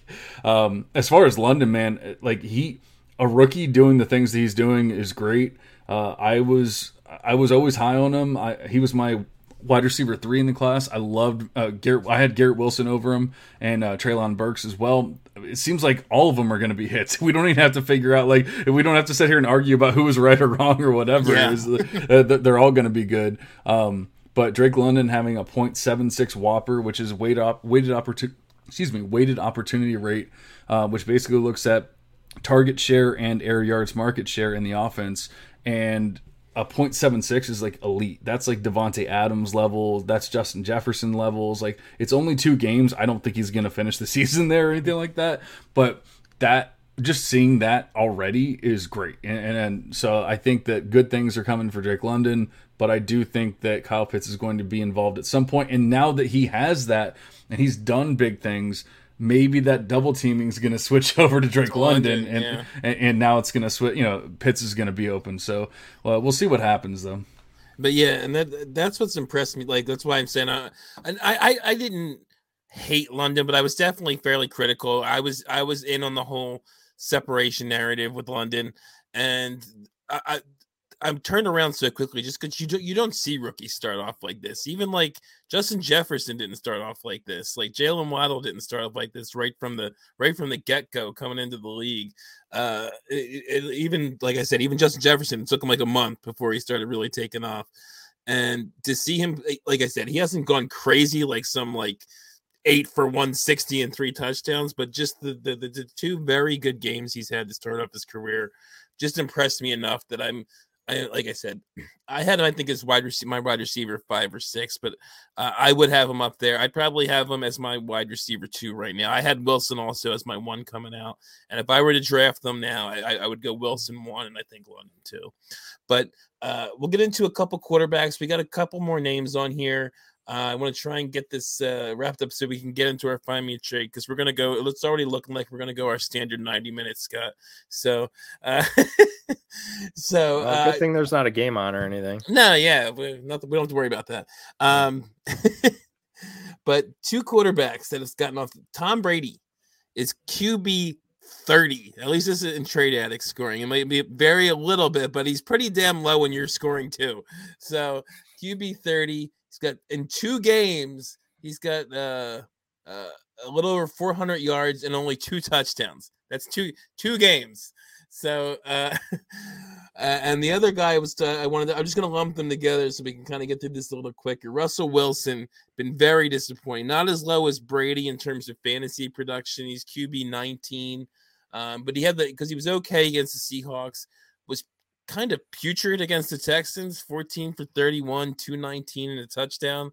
Uh, what the hell is going on with these two guys, John? Well, as far as Russ, I, I, give any QB the benefit of the doubt when it comes to a new offense, like learning a new offense and, and implementing that and everything. So I'm definitely not like frantic or losing my mind about it. If anything, I might actually be buying Russ because uh, I bet you could probably get him, you know, fairly low right now. And I do. I mean, the dude's going to be. I don't know if he's a Hall of Famer, but I mean, he's a very good QB. He's close. And yeah. yeah, he's he's very close. So I I think even last year, you know, if you take, I don't want to take away the injury games or anything like that, but like he wasn't quite right when he came back. No. But people were talking, like people act like he was just nothing when he came back. Like he was putting up like 20 to 30 points a game there at the end of the season. And so, you know, like there was a couple games when he first came back where he was closer to like 15, 20, whatever, but it I think things are going to click. Obviously, Jerry Jeudy getting hurt didn't help, but it, it doesn't seem like it's a long term, like serious thing. So hopefully he can get back, and uh, he he's already building that connection with Courtland Sutton. It seems uh, if they can get on the same page with Albert O and everything, or even just getting like Javonte or Melvin more involved in the passing game. You know, I, I do think that like Russ is going to be just fine. As far as Brady, I've been concerned about Brady's ever since uh, like the end of last year. We saw the offensive linemen start getting hurt, and Brady has always had, maybe not always, but like at least in the past eight years, decade, whatever, like he's had a great offensive line. I think 99% of the reason why he came to Tampa Bay is he saw that offensive line and what it was. And he knew that, you know, Brady's smart enough and good enough to, if he has three seconds, he can get the ball to where it needs to go. The problem is he doesn't have three seconds anymore, and I really do like. I'm I'm concerned about Brady. I've been concerned, especially when they you know lost even more players uh, this offseason in, in training camp. I do think it can be good for like uh, Leonard Fournette and possibly even Rachaad White, to where it's just a bunch of dump offs, which we know that Brady loves to do. It could be even more dump offs than we're used to because he's just he doesn't want to get hit. You know, he's freaking forty five years old. Yeah, and and so like he hikes, he sees anyone in his face, and he just dumps it off to Fournette. I really think that we might see a little transition, and which could help him because obviously you know if, if those guys break it, he's not going to end up as the QB thirty. But man, if you're expecting QB ten or something like that, you might be in for a world of hurt right now. yeah, which I I kind of was. I have way too much Brady uh, shares on my teams. But uh, I, I, I do the one thing that worries me, not about Brady, although he i guess the line's going to be an issue all year i do think he's going to be helped a little too. he's been missing his weapons for these first two games too you know he, he lost evans for part of the last game godwin's been mostly gone julio didn't play in week two so he eh, when he gets some of these guys back i think that'll help him too but russ the, one of the things that worries me a little too is i wonder how much of it is coaching because you know it if you watch that first game, Nathaniel Hackett's not the doesn't seem to be the the best coach out there. That was and, I, and I don't think from a game planning perspective he's that great either. In addition to his decision making at the end of games, so and that could be you know that's not a problem that's easily solved if, if coaching is a part of Russ's uh, a down down production year. Some of it's definitely on him. You don't go 14 for 31 because of coaching, but uh, I am a little worried about that from from, from the Russ perspective, but I, I, think it will improve for both of them. But like you said, I don't know that I don't know that either of them is definitely going to be a QB one this year, which is uh, I would have thought, especially Russ. I was I was so hyped for Russ coming in this year with with Sutton and, and Jeudy and Javonte and Gordon, and we thought Patrick and Albert O and, and it's it's not looking like that's going to happen the way we thought. But we'll finish up here. Uh, if you want to chime in on any of the quarterbacks, you can, Scott. But I had to finish up here with, you know, I just put on the sheet anything associated with the Bears. uh, Justin Fields has 28 attempts in two games. That's like a half for Joe Flacco at this point, um, which is ridiculous. Mooney has two catches for four yards and his wide receiver 127. and Cole Kmet has two consecutive bagels and has not caught a ball this year. Is there this any- where I say I told you so? have, what have I been saying for two years? If I know anything, it's my own fucking team, okay? If I know anything at all about football, about fantasy, about dynasty, about anything, it's my own team. They're terrible. I've told you this. I've said this over and over and over and over again. And you guys want, oh, Justin Fields, he's so good. Oh my God. Have you seen him throw to, you know, Garrett Wilson and you know, 58 other first round wide receivers. Yeah, you know who he's throwing to now? Four foot seven inch Mooney. Okay. And, ha- you know, half of his time played so far was in literally a monsoon, a That affect typhoon. These numbers, Like, what do you even call that? Like, they didn't I get mean, much better in week two. listen th-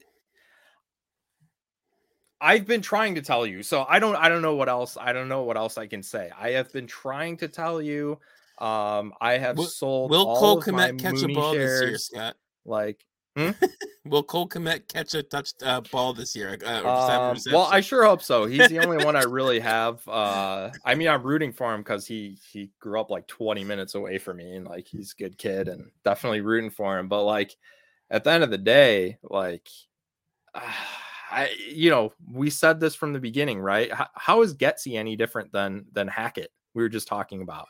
They just came from the same staff, the same system, all True. that. This guy's never he's never called plays, never even been an OC, and now all of a sudden he has complete control of the offense. Like, what? Like, who are you, dude? I didn't even know who you were six months ago. Like, um, I almost wonder. you have no line, It's you have been no clear line, that you have they no don't want to help What are you Justin do? Fields. I like. I'm almost wondering: Are they trying to intentionally sabotage him so they can move on after this year? Because that's how ridiculous it is. Like, you do not win in this league anymore by. And I get the the monsoon affected the the first game, but they threw Yeah. more passes in the first game than they did in the second game. it was 17 in the monsoon and 11 in week two. Like, what the hell are they doing here? In a game they Yeah. were trailing most of the time. doesn't matter. Doesn't And matter. and Moon, the, the- like the Mooney thing is great because I heard so many people, oh, he's he's going to be a top 15, 18 guy this year. And I laughed at every one of them. I thought Did that was not? crazy too. Like I thought he's a wide, Thank low end two, high end three type of guy. Um, but I just- Volume. and that's I, I wanted to mention that too because that's the fallacy of you know they got to throw to somebody like when you're they don't. bad yeah you don't get possessions you uh, depending on the pace of the offense you often don't get enough plays it it, it doesn't matter if they have to throw to somebody um, but any thoughts on how horrible the bears are before we move on to find me a trade john Uh, the Bears are terrible. Uh, that's that's that's all there needs to be said. I, I honestly like I, I am a Justin Fields fan. I I had hope in the offseason. I you know I, I was very excited at, at like the NFL draft that they were going to go get someone and then they got Velus Jones and Yeah. uh, and, they they did nothing for the O line. Like it's just it, it's it blows my mind. It might actually be the best thing for Justin Fields if they are trying to sabotage him, because then he can go somewhere else and and, and, you know actually be good and on a good team. Because it seems like uh, it's going to take a very long time for them to build. That being said.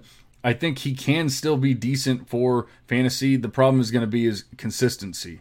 You know, is he going to be consistent? Because we saw last year on a terrible team with terrible coaching, he still put up QB one numbers every once in a while. I think he can do it. The question is, are you ever going to be like, you know, are you going to be able to actually start him on those weeks? Are you going to know when those weeks and, happen? and they have to let him throw somewhere outside of the teens in terms of attempts right. Well, yeah, yeah. If, he, if he's if he's throwing twelve attempts a game, then you know you don't even have to worry about it. But uh, you know, I think we'll we actually have uh, you know in the find me a trade we can we can talk about Fields some more. Okay, so we will move on now to find me a trade. Find me a trade. Okay, so uh, Scott, you want to go through, uh, you know, tell, tell us who submitted and go through the settings. I have the league up. I'll get it shared on the screen here, and then I'll do the roster. Okay. Yep. All right. So this league was submitted by Bobby Bragg at Bragg Bobby on Twitter. Thank you for the submission, Bobby. This league is run on MFL. It is a 10 team so it's a 10 team, one quarterback, um, non PPR. Okay, so this is standard scoring. So not only is it not super flex, it's not tight end premium. It's not yeah, this was PPR. a crazy one. um, it's we went 30... back to like 1990 for this one. right, 30 man rosters, which is great. You know, yes. that's a 300 player pool. I can I can work with that, but it's start eight. So you're talking 10 teams start eight. That's 80 starters across the league. I mean, most of my leagues start you know the the shallow ones are like 120 and i have some that are like 156 um you know 14 team 11 start 11 is is uh 156 i mean that's literally double what we have here. So um you know listen we always say you know play play what you enjoy. Like this is a game. Have fun. Like that we are all about that right? Um i know for me personally it's it's tough to it's tough to increase luck you know like you, know there's there's only so much you can do and so we're we're gonna hopefully give you a few ideas here bobby but uh um let's let me just say what uh his info is here and then you could do the team rocky. So he says this is my second year in the league. I took over an orphan. Um he knows one other manager in real life so obviously it's a you know not a lot of people that he knows um, I was able to make a few moves and make the playoffs in my first season, and he did get a third place finish. Uh, hopefully, you got a payout there. Maybe you got your money back at least, get a free year. Um, in my opinion, I have a competing team. I want to get to the finish line. All future picks are available. Um, looks like he moved quarterback depth last year, Hurts and Rodgers um, which you know, in my opinion, is a great move. Anytime you can move the quarterbacks in a one quarterback league is uh, is a great thing. But then again, it's non PPR, right? So so those those quarterbacks can uh, be important, especially with the shallow um, right. starters.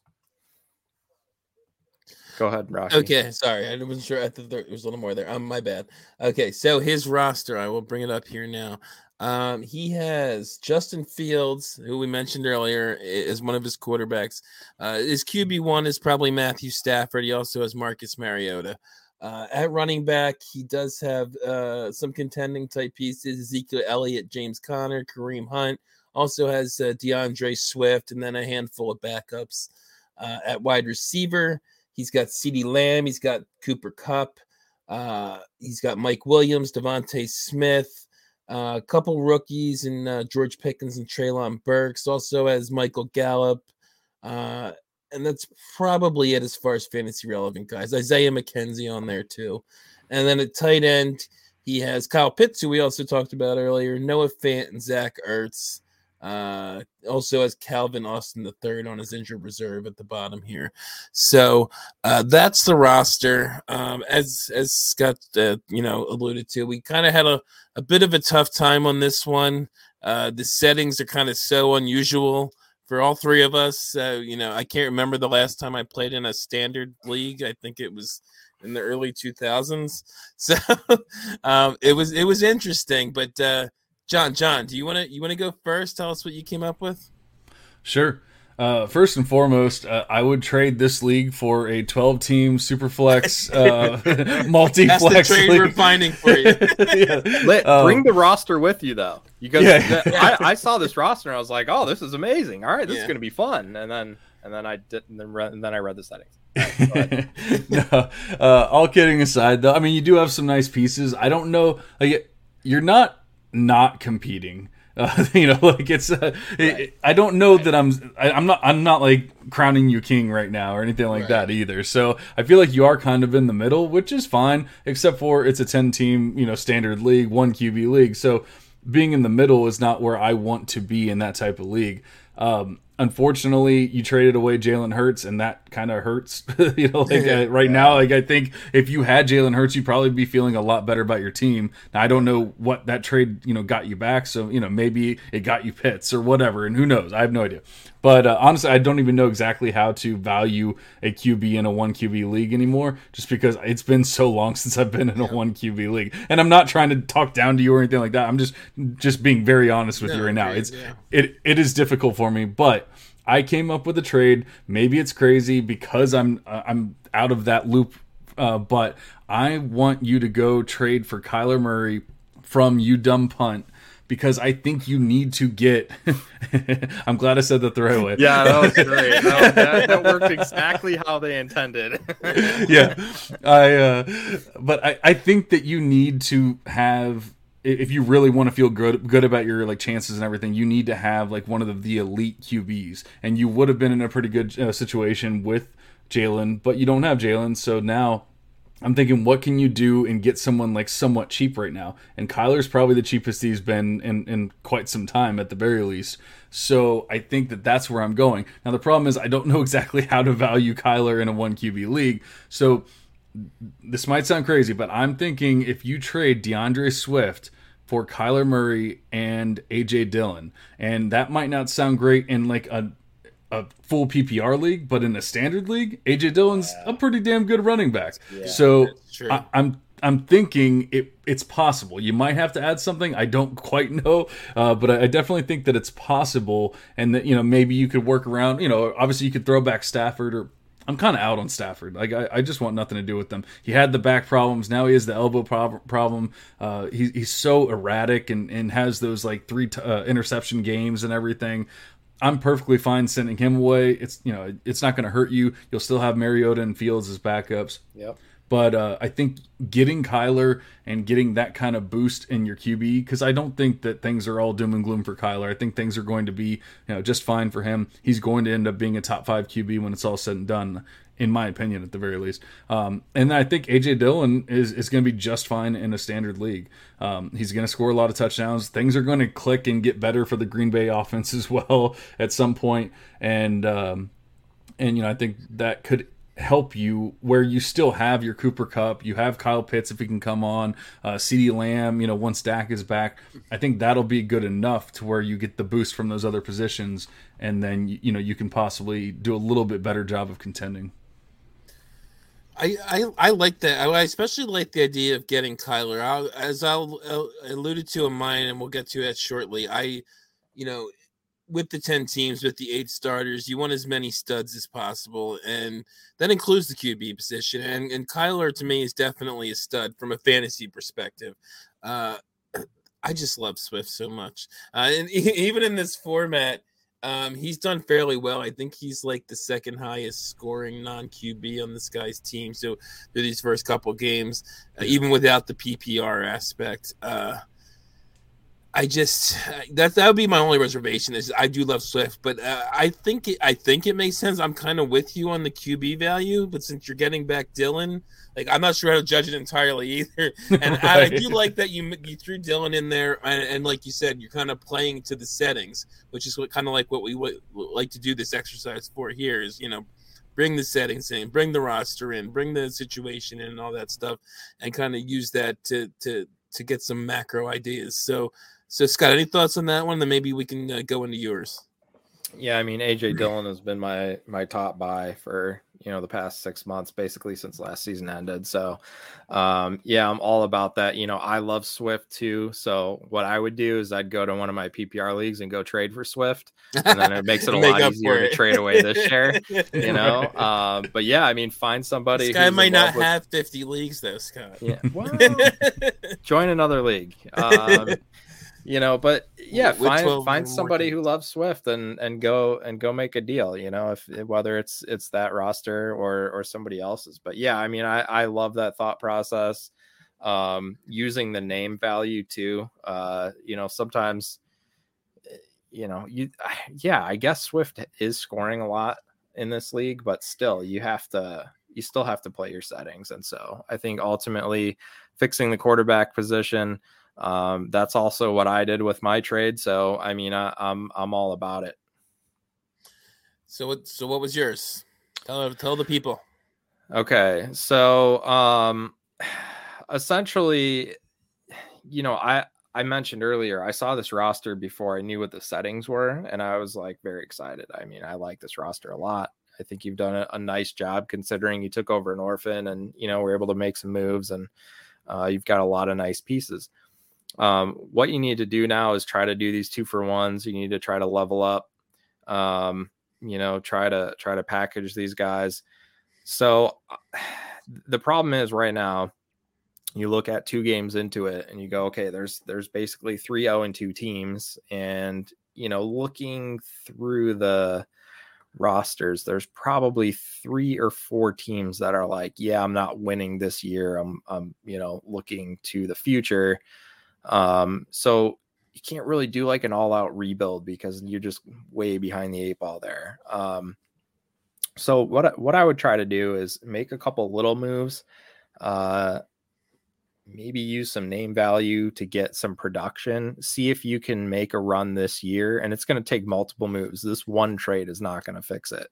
But what it'll do is give you some roster flexibility to be able to go any any any which way. So you can, as the season goes on, you know, if you lose the next three, then maybe you start selling off some of these pieces. Um, so ultimately, what I did here was trade um, Justin Fields, George Pickens, and Kyle Pitts uh, to Levi's diaper for Trey Lance, Tee Higgins, and George Kittle. So this little trades. This this partic- yeah yeah well this particular team has um you know they obviously just lost Lance. They have Higgins and Chase, but they also have Burrow. So I don't know if that was intentional of having like that that triple stack essentially. Um, I'm not a huge fan of that necessarily. I mean, that's that's too much on one on one team, especially when there's eight starters. I mean, that's that's a huge percentage of your lineup. You know, uh, one bad game or one injury can kind of really derail it. So again, it's going to depend on that manager. But if you can get a guy like Higgins in your lineup, um, you know, and there's some excitement around Pickens, especially you know after that catch tonight, right, and and the whole preseason and everything. And then moving Pitts to Kittle, like obviously, I mean, I don't love that to be honest with you, long term value wise. But in this league, I mean, we're looking for, um, you know, production. We're looking for points, and we know what Kittle can do, especially with Jimmy G this year. Um, so I think his value might rebound a little bit from it's just been down with the uncertainty with Trey Lance. But then it gives you that future stack too of, of Lance and Kittle, and uh, just gives you another option for the future with Trey Lance. In the meantime, you could make another trade for someone else because Fields is not going to get it done for you this year. Even if you believe in him long term, that's fine. But this year, he's not going to get it done for you. I, I can pretty much guarantee you that. Um, again, you know, like we were saying earlier, uh, he can have some good games, but inconsistency. We don't know when. When do you mix and match with Stafford? Um, it's it's just not going to get it done. So I'd be looking to make another trade to find another quarterback there later. And one of the things you can do is you have like 17 wide receivers on your roster of 30. So, you know, when half your roster is wide receivers and you you're only going to ever start 3, maybe 4 max, um, you want to start calling some of those guys, you know, Jamison Crowder, Will Fuller, Kenny Golladay, Marvin Jones, like those guys, I don't even know if you can get anything but offer them out with a you know with a fourth and try to get a third or a third and try to get a second like anything you can get for those guys and just just churn them get them off your roster get more running backs even guys like D'Ernest Johnson or you know um, Jeff Wilson those guys that just give you one or two games a year that when you plug them in your flex you know exactly what you're getting from them. Uh, so from an overall strategy that that's what I'd like you to do with this roster I, I like that one a lot. I, I think that the value is, is is like perfect there with the the the pit. You know, Pitts kind of you know over Kittle and and Pickens uh, is a hot young guy, but Higgins is also a really good young receiver, and you're getting a little upgraded quarterback potentially down the road. Maybe. Uh, yeah, yeah, who knows? But it doesn't doesn't even matter all that much in a one QB. Right. So, right. Uh, Going for upside. And and as I, I kind of mentioned in, in in my trade, which also involves Pitts and also involves Levi's diaper, actually, uh, that uh, I'm not sure, especially for this season specifically, that Pitts has as much uh, value. Uh, you know, in this kind of league, you want yards and touchdowns, and through his career now, he's got one touchdown. Now we hope that's going to change, but I don't know that Atlanta's scoring a ton of touchdowns this year. So no, I mean, no. they've been okay through the first couple games, but I wouldn't expect them to be with Mariota and Ridder to be piling up the scores. Uh, and excuse me, so far, uh, Pitts hasn't been piling up the yards either. So, uh, and it, whatever catches he get aren't it, it isn't going to matter. So, uh, I, I kind of think he's maybe he's got the name, but he's maybe a little overvalued if you're thinking of him that way in this league. Uh, I do think he's going to be very good eventually, and it's not going to matter that he's not, you know, getting PPR points or tight end premium points, but but that definitely does help his value. So, um, John, any thoughts on that one, and then I'll finish up with mine. Yeah, I love utilizing uh, Pickens, especially if that catch, you know, does uh, you know get him some more hype. so I, I, like that. Um, I'm so out on George Kittle that like I, I don't know if I can get, get behind it. the trade. I get uh, it. You know, I really don't because I, I, I, do believe in in Pitts' talent. I don't. Once again, I'm not I wasn't the guy that's like, oh my god, he's the 101 in drafts and all that kind of stuff. But like, I think he's a good player that is going to be a good tight end that you know can help you in that position and everything. So like, I don't want to just give him away either. Um, I just I'm so out on Kittle. I mean, we've already he's already missed what two games. Ugh, I, I, know. Eh, I know. He's he's going to miss more. You know it's going to happen. I I, I, hate it. I, I, hate it. I hate it. I hate. I, I, honestly, I don't think I've ever had Kittle on a team because I've just always felt that way. I have very and few shares. I'm with I've you. taken over. I've taken over like an orphan or two. And the second I see it, I'm, he's gone. He's just gone. he's so very boom bust too. Yeah. I don't. I don't hate the values of the trade or anything like that. I don't think it was an idiotic offer for him to make. I'm just so out on Kittle that I don't think I can uh, put my seal of approval on it. That's totally fair. Totally fair. And like I said, mine also involves Pitts going to the same team, but mine's a little a lot simpler. Not maybe not smaller because it's two major names we're talking about here. But uh and this is going to that Levi Stipers team. It was Kyle Pitts for Ja'Marr Chase, just straight up. And it's basically it, it kind of depends on how how this guy views his season because we talked about it. He's 0 2. I think we might have talked about this even more actually before the show when we were talking about the trade. But uh, yeah, he uh, he's 0 2, but he's got a very good team.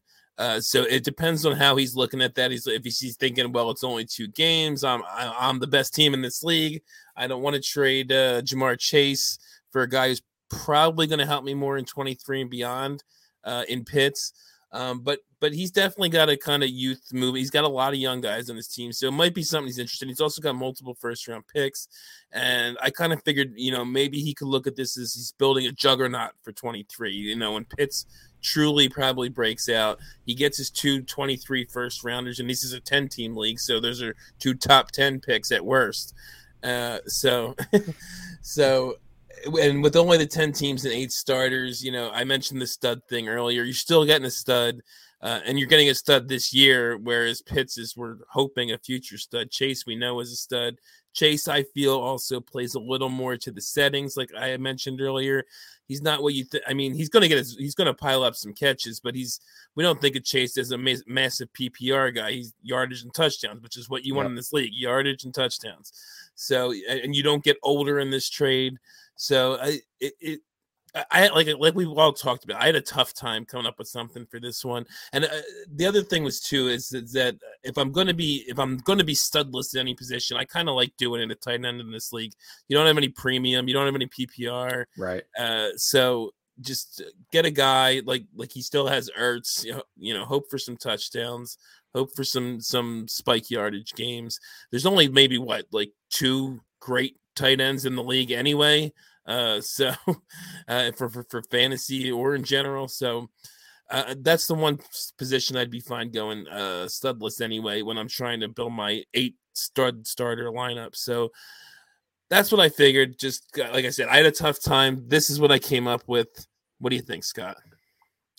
Yeah, no, I it's I mean, obviously we honed in on the same team there because I think we're probably looking at the 0 and 2 thing, right? And yeah, uh that's what I was thinking. I mean, normally like for me to trade Pitts, I would need to get a chase back. The only, you know, for me it was just more of like non-premium and I, you know, I just was like, you know what, I whatever, I'd be willing to do it if I can make everything else work.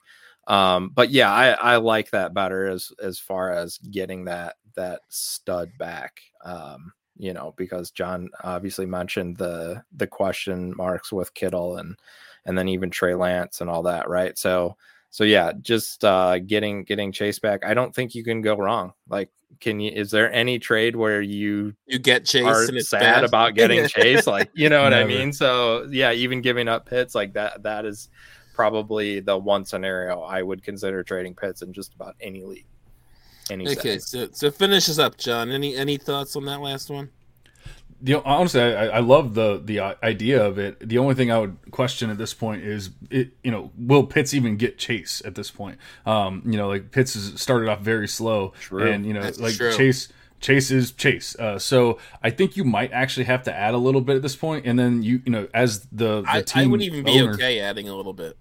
Yeah, I, I was actually thinking like, what if you threw George Pickens in? Um, you know, like that might get it done, and you know, like I'd be I'd be perfectly fine doing that. Um, you know, it looks like you're you're giving away an, another stud or whatever. I don't think Pickens is going to be that, or at least not yet. Like he, he could be. I think it's going to take time, especially with that whole situation. I mean, Yes. I don't think you know Kenny Pickett coming in is all of a sudden going to be the savior. He's still a rookie QB and all that, and then you know if he's not even the long term option, then it's going to be a different rookie QB or another retread or whatever. So there's a lot up in the air in Pittsburgh. So I, I'm perfectly fine selling Pickens high or whatever you want to call it. Um, yeah, I just wonder if if you can get Chase straight up. That'd be the only question. But I think that that is the the right direction to go is to get Chase because I think it will help your team a little bit more than than Pitts probably will this year. And then you know hopefully that would help you you know and then make both trades. Go get you Kyler. Go get you Pitts, and then you'll really be looking good. Yeah, and especially yeah. if the guy on the Or other Chase, end is not Pitts. yeah Chase is factoring in in the settings too. Like I said, I think that the settings do kind of decrease Pitts' value a little bit without the, the tight end premium and all that stuff. So, uh, but good stuff, good trades. Hopefully this helps you, uh, Bobby. Uh, that that's gonna pretty much finish us up now. I do want to uh, thank if you were listening. I didn't make a big deal of it as I did them, but we did. Hopefully, it came through in the in the in the stream here. But uh, we had a couple of drops uh, from from the our good friend Brian Haar, formerly of the Trade Addicts podcast. Dropped him in there. Let, let, let us know what you think. Uh, you know, Scott said we're just going to do them, uh, regardless of whether you guys like him or not. But I, I liked them, and we actually did these back in the day, like back before Scott, back before Andrew, and it was me and. Dustin. Yeah, Dustin got Brian to record some of these, and then we never really used them very much. We did them a few times, and then they were left for dead. And I you know, after two and a half years, I finally figured out how to put them into Streamyard. So I figured let's give it a try. So you can let us know you think. But I mainly wanted to mention that just so I could give a shout out to Brian. I wanted to thank him for that because Yes, they were fun to throw in there. And then, of course, I want to thank John uh, for coming on tonight. It's been a blast. Like I said, we did our usual 90 minutes. Hopefully, uh, you're not too tired, John. But I want to thank you for coming on, and I want you to, you know, plug away your podcast, anything else you want to tell the people about your Twitter handle, all that good stuff. No, I'm definitely not tired. Had a lot of fun. Uh, it was. I, I love talking football and especially trades and stuff like that. I love doing all that kind of stuff. So anybody ever uh, has a trade question or anything, slide in the DMs. I'm always there to help. Um, I am the host of the Monocle Dynasty podcast, the Devy Devotional, the Full Tilt Devy podcast. If you couldn't already figure, if you haven't already figured it out, I like to talk. So I, uh, I I talk about Devy and Dynasty and all that kind of good stuff. Um, I also have a Patreon where I created a bunch of different tools, a start sit tool, trade calculator, and uh, a DFS tool that helps you like set your the best like stacking lineups and all that kind of stuff. And uh, you know, I'm, I'm tweaking those and and having a lot of fun with that. And people are, are you know sending me their lineups, and you know it, it's it's really been cool. So if you want to check all that out, you can. It's only a few bucks a month. If not, like I said, just slide in the DMs. I'm always willing to talk for free too. So uh, uh, yeah, you can find me on any of those pods, the on Twitter, on Patreon, or just about anywhere else. And you had me at uh at Dave Wright, basically. Any correlation to Dave Wright? Uh, FF Spaceman for those of you that know on Twitter. I mean, oh man, yeah, the database. that's- the database. Yeah, that's my boy. I help him with the database because I'm I'm always in there, and like I it, not to say that there's always like there's not a bunch of errors or anything, but like randomly I'll find like just a random error because when you're dealing with that many Oh, numbers and God, formulas and everything, like Yeah. shit happens, and so I just. Now I'm like, oh yeah, I gotta, you know, oh, this doesn't look right. You know, somebody doesn't have 150 percent, you know, route participation rate or, whatever it is, and and you know, he's like, oh, yep, okay, that didn't get copied right, like that kind of thing. So I help him out with that, and uh, but I, you know, I also utilize all of that data. So anyone that like wants to you know get better at this or you know just have more information in their, at their hands definitely check out dave wright F, at ff underscore spaceman on Twitter and all of his Patreon and everything. Some of it's free, some of it's not, but uh, there's a lot of info there. Yeah, and also make sure you're checking out all of John's podcasts. Uh, I love his stuff. I love talking to John. He's, uh, uh, you know, he knows a whole bunch about this stuff. He's probably way smarter than me. So go give him a listen. Uh, but uh, we'll finish up here. Uh, you know, I'm at I'm at Dynasty FF Addict. Scott's at Scott underscore Sidlow. The pod is at Dynasty Junkies. I'm not giving the other host handles. We have too many damn hosts. Uh, they'll they'll give you their handles next time they're on. Uh, also, make sure you're following the DAP Network at DAP underscore network. Uh, follow us, uh, follow the DAP Network. Also on YouTube, subscribe on YouTube, and you can see us when we go live. You can see Fantasy Timeline when they go live. Occasionally, Trade Addicts goes live. So make sure you're following all things DAP Network, Twitter, YouTube, uh, the podcast feed, all that stuff. Uh, and uh, also, please make sure you give us um, if you're not if you just happen to stumble upon this, uh, please subscribe if you like what you heard, and definitely give us a rating and review, preferably a good one. But uh, even if it's a bad one, let us know what we can do better than so we can make it a good one.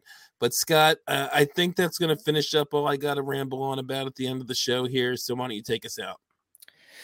Yep, and uh, keep those uh, find me a trade submissions coming. Uh, we just Yep, posted on Twitter the link, so it's a real easy sheet. You fill out, put in your information, and then we'll reach out to you as a follow up. Uh, we'll put you in the spreadsheet, and we'll get you going. Um, definitely get some more submissions here. Uh, we can definitely help a lot of people as we get into the season. Get some more information and um, yeah it's it's always it's always a good time. It's the best part. We love when our guests get involved. So um, you know again thank thanks to john for that. Um, you know thanks for hanging out with us tonight or if you're listening we appreciate you. Um, thanks again to manscaped for sponsoring the show. Again uh, code junkies for 20% off and free worldwide shipping for at Dynasty Coach A, for at Dynasty FF Addict. I'm at Scott underscore Sidlow. Junkies out.